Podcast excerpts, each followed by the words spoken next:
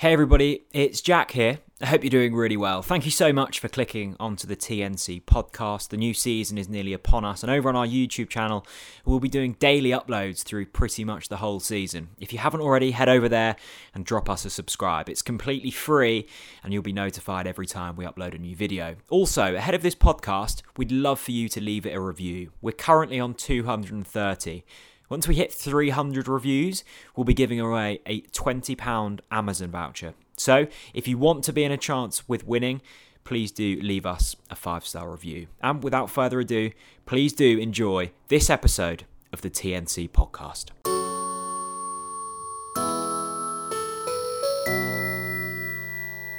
On the ball city, baby. Let's go.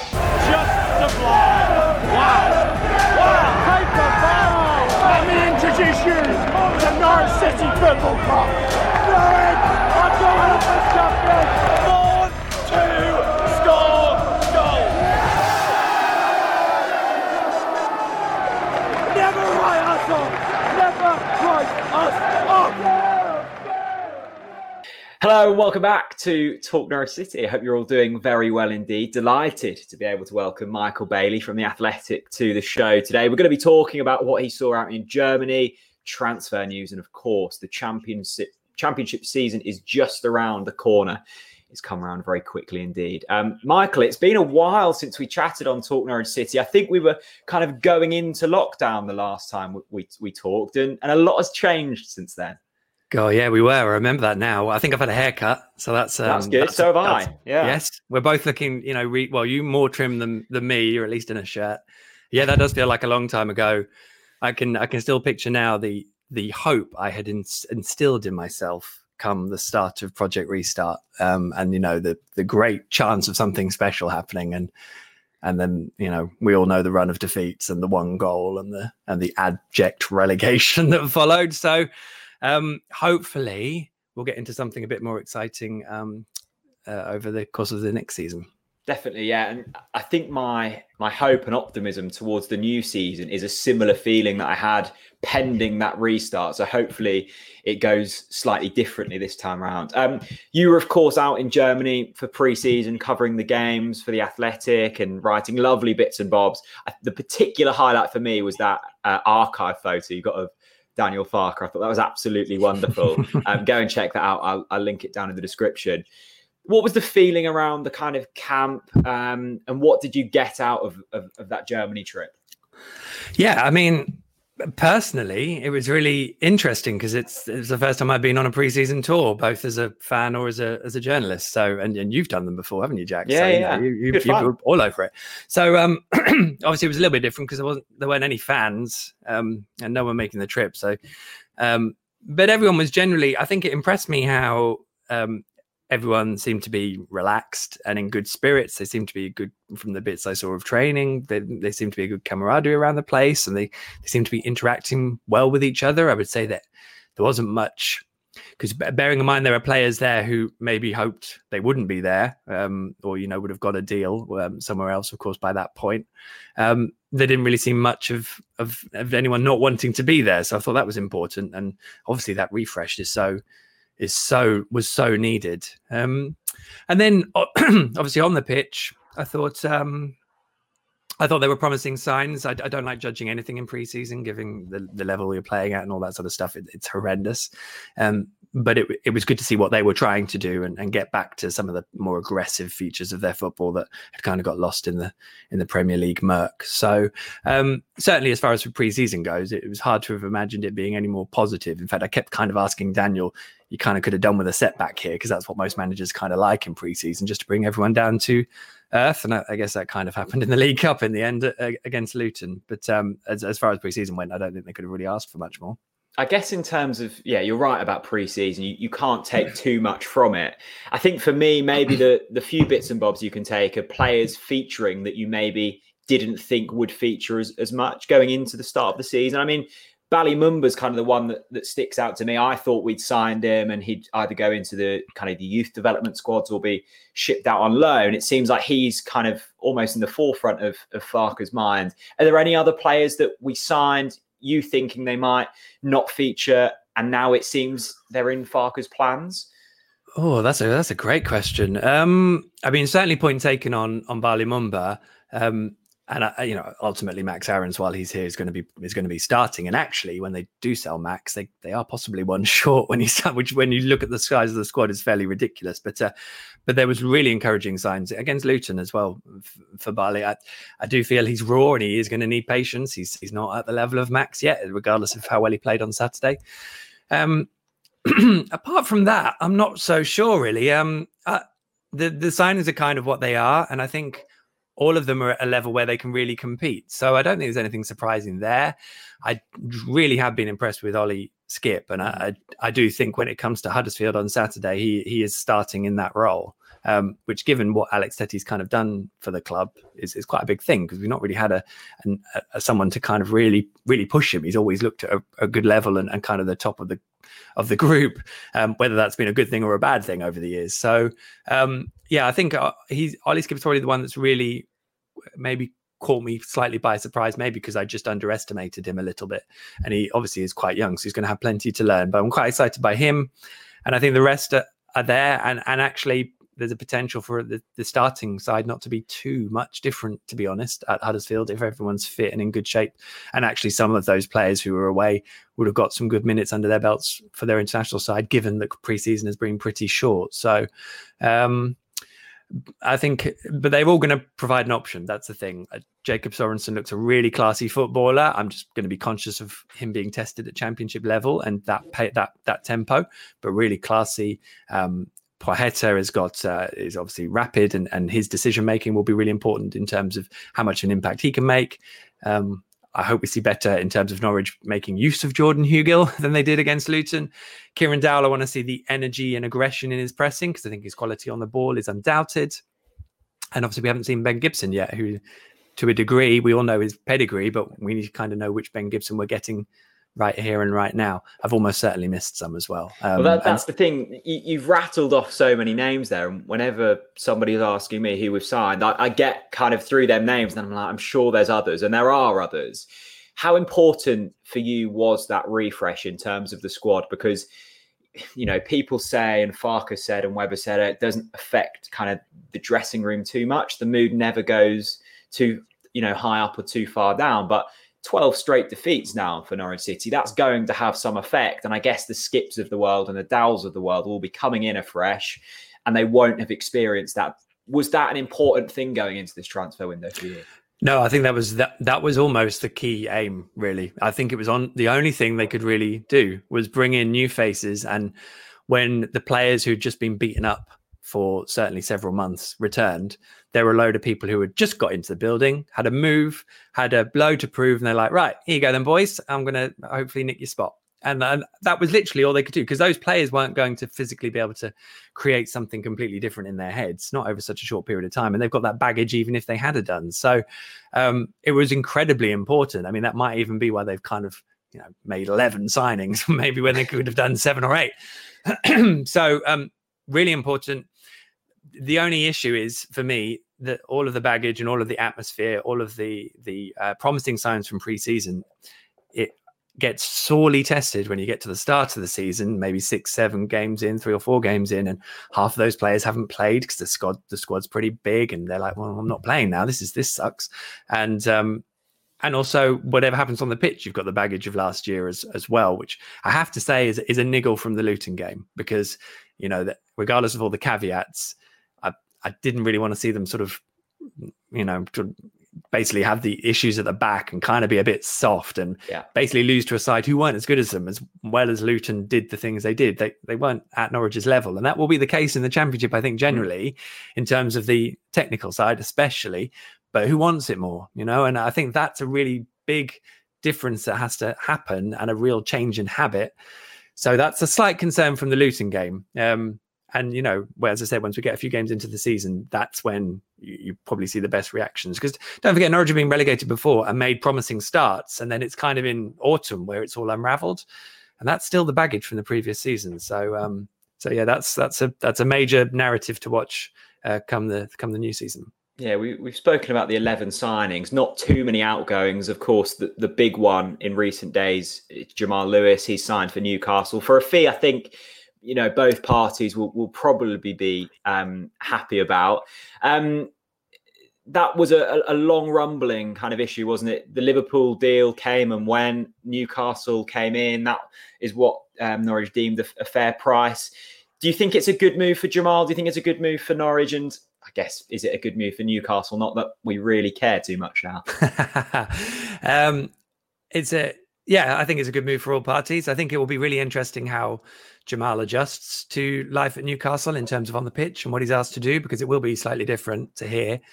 Um, I think it was a right move for Jamal as well. I think um, I think it's it's great that he gets to stay in the Premier League, obviously, and I think for Norwich, it's we mentioned it on the on the ball podcast. Actually, I mean, it does weaken it does weaken Norwich's eleven because Jamal is, is, a really good player, especially at Championship level. Um, but it, you know, they've got other players that they can develop and bring on, and and Norwich have got a really good amount of money that they did need. I don't think they had to get it immediately, but you know, clearly with the coronavirus pandemic and the issues of that, and the fact that they've invested or they've basically bought before they've sold, they did mm. they did need to recoup some money, and ideally this window and maybe January is is, is then the last time for the really big assets um, for now in terms of their value coming out of the Premier League. Um, so I, I, think that that all works well. I, I, find it interesting that it's Jamal that it was Jamal that attracted the uh, in, interest and obviously offer from Liverpool, albeit um, not not a great amount to tempt Norwich, and then that Jamal's the one who's gone here because I, I, wonder if there's an element of him being him being kind of the gettable one. You know, Norwich's Norwich's valuation was 20 million, but I think they probably always would have taken less than that initially, which and so it was a bit weird. Obviously, Liverpool's decision that they didn't then decide to come back. Um, and maybe the others, Norwich are kind of hoping for more money. So Max, Max Aarons, Todd, Emi, and and uh, and Ben Godfrey, obviously, and and maybe people are a bit put off by that because they see value elsewhere, even though they are probably better players and better prospects. So, um, I think in the end it, it makes sense. And, and what happens to the other four is going to be fascinating. And um, we've got a long window this window. It's going to be open until the middle of October, really, given that the Premier League can still buy EFL players up until that period. And that, that's a lot of championship football between now and then. Um, so it's going to be an uncertain few weeks, which is why you can kind of forgive Norwich having such a big squad uh, right now. Yeah, certainly. I mean, let's talk about them other four then. Kind of Emi, Max, um, Ben, and Todd. I think I'm not sure if we discussed it in our last chat, but me certainly, I, I was thinking that we were going to lose probably four of them five. Um, I would be surprised if that happens mm-hmm. now, considering what we got a, a month and a bit left of of the transfer window. Where do you see them players being when you know when the transfer window closes? And, and do you think keeping hold of them is, is a big thing for Norwich City? Sure. Yeah. I mean, the keeping hold of them is the key element of that is all in their player's head. Like if they want to be, if they don't mind being here, then absolutely. If they mm. don't, mm. then it's a complete waste of time for them um, because they won't play. Uh, uh it's as simple as if they don't look up for it, they aren't going to play because the squad's big enough to for someone else to play. And you know, those players are very good, and they are probably ahead of the ones. They are ahead of the ones because they've they've done a, they've done pretty well in the Premier League. But there's not a vast chasm, and and also Daniel Farke likes developing players. So if they if they're not really up for it in their heads, and and and then no one comes in for them, then they're going to probably have quite a difficult run of it up until January, which might in turn affect their value. I mean, I think Norwich would probably have to concede that. Um, so it will, a lot will depend on on them as players. I think um, some of them I don't think it's an issue if they stay, and I think Norwich will benefit from it. I I still see like Ben Ben is a cracking player, but he has only played a season and a half at centre back and uh, uh, properly, and I. I don't think it'd be a bad issue if he played 46 games at centre back in the championship. I think and and really shone. I think he'd be better for it the following season than in the Premier League with Norwich or with someone else. So, um, and clearly he's done good good stuff over it over with England under 21s and got his first international goal. Um, Max Aarons probably doesn't need another season in the championship, but he's a great lad, and I, I, would like to think that he he'd just you know adjust to it and away you go, and be brilliant to have him for another year. But he is also probably one of the ones who could really go. Emi doesn't need another season in the championship. He's he's dominated that division, and I think he did enough in the Premier League to show that in a better team he would flourish. Um, I'm, I'm still perplexed as to why no one's come in for him and whether that's an issue with him flinging his arms up in the air so often. I don't know, but um, again, mentality wise, if he's on it, then then then you know Norwich haven't won without him still since he arrived. So um, in the league anyway. So that would obviously be wonderful. I love Emi Buendia. The longer he's in the yellow shirt, the better. Uh, and and then Todd, who I guess common perception is that he's a better Premier League player than a Championship player, and he hasn't actually played that much Championship football. So, and if if he does sit at home and think, well, I shouldn't really be here, I should be somewhere else, then it's going to be a tricky one. But if he's like, well, because you could build Norwich could build their team around Todd Cantwell if he's Mm. in the right frame of mind. So um, it's all down to him that one. Um, so it will be fascinating. But again, I've said this probably since January. So much depends on who wants them and how Yeah. much they're willing to to offer. Um, and you have to be honest, no one's come in for them yet. Um, um, certainly properly with proper money. So that's the reality. They were playing in a team that picked up 21 points in the Premier League last year. Um, Bournemouth and Watford both had about 12 points more. Um, so there's a reality that everyone has to come to terms with. Um, I think Norwich were hoping they would have sold a, a trio of them. So they're probably a little, there's probably an element that would have hoped they would have accrued more money or had more interest to deal with. Um, but that's the world we're living in. And it is, it's a difficult market as well. Yeah, fascinating. Um, month or so ahead for sure.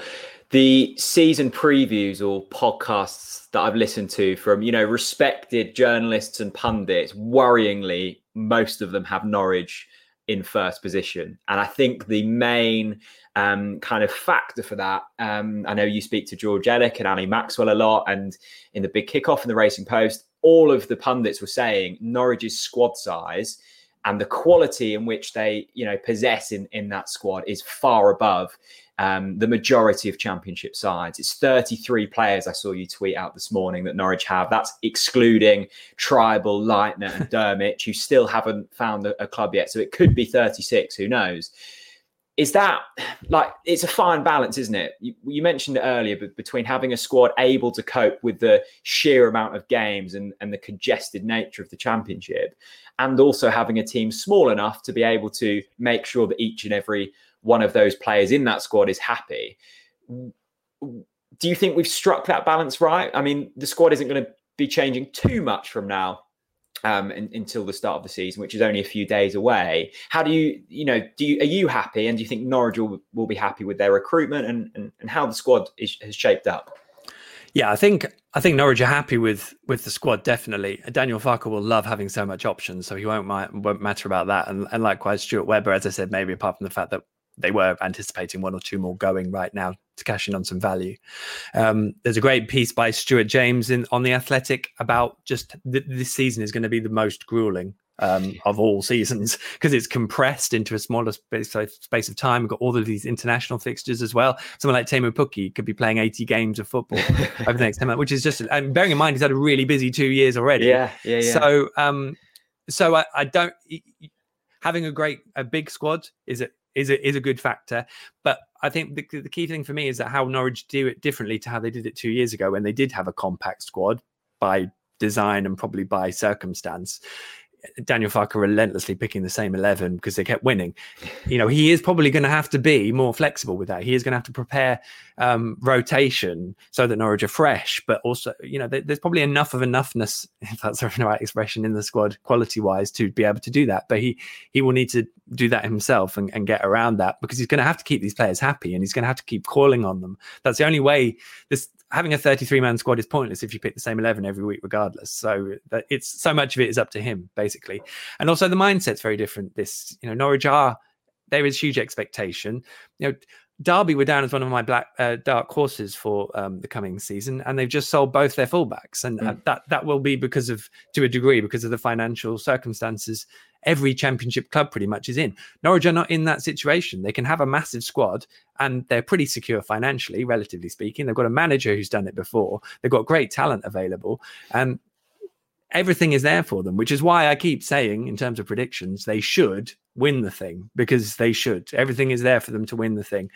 But I've been here with Norwich so many times before, and I know it doesn't work like that because you can just get turned over by Luton in the cup like that, who are a championship side as well. And there were things there I didn't like, and I don't want to see them really. I don't want to see Norwich sort of uh, stroking the ball around and looking so com- comfortable that they don't bother looking for third gear, and, and then and then they're one 0 down because of a stupid error. The, the, that cannot happen. They have to Mm. dominate. They have to take the lead. They have to be better defensively than they were two years ago. I want to see that because ultimately. I and a lot of people gave them a lot of leeway last year because of the circumstances. But if we're looking at a bigger pr- picture and a and a general improvement, then they've they've got to impress this season, and that's the pressure I'll be putting on them. Yeah, for sure. I think the interesting thing, isn't it, the, the difference in prediction between neutrals and actual Norwich City fans. I think there's there are there is optimism amongst the Norwich City supporter base, but because we've been here before and we know how horribly wrong it can go, we're slightly more pessimistic than the neutral who's just seeing it with the facts, the big squad, the manager that's done it before, the quality, the financial security. Um, you mentioned it briefly there. It's Huddersfield up this weekend. How important for you is it to start quickly? Because you know, the back end of last season, I was incredibly surprised there wasn't more heat around Daniel Farke. I, I, can't imagine there being another manager in the Premier League or the EFL who can sustain a losing streak of that length and still seemingly not have his job at risk. This is a big sort of month or so for Daniel, isn't it? I think so. Um, I remember after the Arsenal game, it was such an abject I think it was the Arsenal game, abject defeat, and it was like, oh, what am I going to do with this? And I, I wrote a piece, sort of, and I think some people took it as a kind of a, oh, look, it's just a social media reaction to a rubbish defeat, which, which was an element of that, but it was kind of emphasizing the fact that there was no one in the stadium. I got mm. no idea what real people feel. All we've got is this sort of weird digital barometer. And of course, then at Carrow Road, that was exactly the fact. And I mean, in a way, once once um, once things were sort of struggling, th- there was no picking up and there was no reaction eh, for them to sort of deal with. So it just sort of it just sort of ended in in in abject failure, and and everyone just felt sorry for themselves. So there are a lot of cav- it's interesting because there are a lot of caveats in terms of last season and the fans not being there to lift them and all this sort of stuff. But I mean, what do we do with this year? Because you know Norwich have got you know Norwich would have one of the biggest followings in the championship. They would make the difference, but then also this is a better quality side. So the reasons that Norwich were just getting brushed aside in the Premier League, surely they should just brush teams aside in the championship because they're not coming up against you know um, intimidating places like Kenilworth Road. So uh, I, I, don't know. Eh, we can't keep using this, this, sort of converse arguments to defend Norwich or, or likewise to have a go at them. So that's going to be fascinating. I, you know, Daniel Farke is re- relatively fortunate that when it, when they won the title, they were pretty slow for five to six games. So that does kind of buy him that because it's just that excuse, isn't it? it or or caveat, if you like, that you know it doesn't matter. We need to get going. And I think one of the things from Luton is that, and again, a completely different set of players, but they will obviously need time to gel and to click because um, there are 10, 11 new players, and and they will kind of be involved. Um, so I've got to give them that. Um, but we'll need to kind of see the signs, I think. And maybe it will give a bit of leeway that there aren't fans in the ground who are going to be baying for blood if they don't win their first two or three games, which has, which say happened in 2004 5 under, under Nigel Worthington. So, um, we will see. Um, there's no right or wrong answer, isn't it? I think just from Huddersfield, I just don't want to see them um, tiptoeing around in second gear and then concede a couple of goals because that that to me doesn't say that they would have learnt much from from where they were a few months ago. Yeah, it's going to be fascinating. I, I, just can't be dealing with kind of more excuses because I've heard so many over the past 12 or so games. Okay, Huddersfield this weekend. Um, we won't go into the kind of specifics, but I would be interested to hear your kind of thoughts on the starting 11. Not every single position, but in terms of maybe the new recruits, which ones do you expect to be starting on Saturday? Um, okay, let's go through it. I, um, that's a good question. I mean, I expect Teemu to start. Emi is obviously suspended, which is which is a shame. Um, I would I would definitely expect Kieran Dowell to start. I think, mm. and he could in fact start in Emi's place, um, which would allow Stiepermann, for example, to play as ten. Um, but he might want um, Hernandez to play wide, and then you've got Todd who can play on the left. I, I, think it would be good to have some pace in the in the three behind. So um, if if Dowell starts wide, I would probably want Hernandez to start on the left. But um, uh, you know, we will see. I, I would expect we're going to have Ollie Skipp and Kenny McLean as the, as the two defensive midfielders, probably. I feel like I've missed someone. Um, so I don't think. Uh, so I think Ollie comes straight into the starting lineup. Um, Godfrey and Zimmermann centre backs. Max right back, and hopefully Xavi Quintillà is is fit. Um, if not, Sam McCallum probably plays left back. You could play Ben Gibson there as well, but I don't know how. I don't know if there's much an appetite uh, appetite for that as he is kind of a centre back.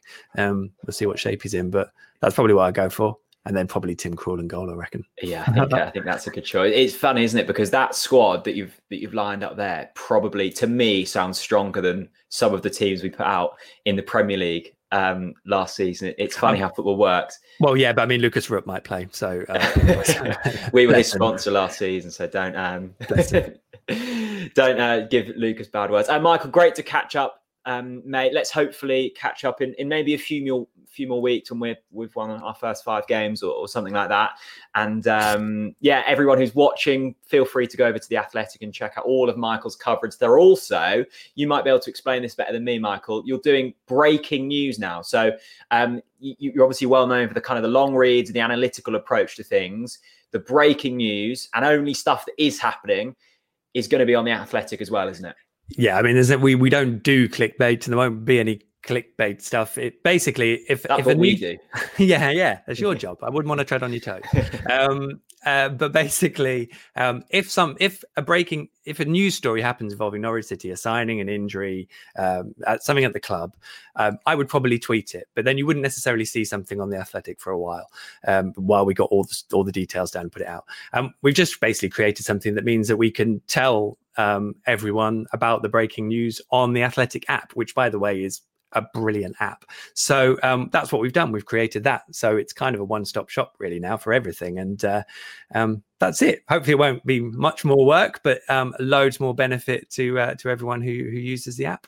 Yeah, definitely. Well worth a subscription. Uh, thanks, Michael. Have a good day, my friend. And uh, thanks to everyone for watching. Let's hope for three points this weekend. Bye bye.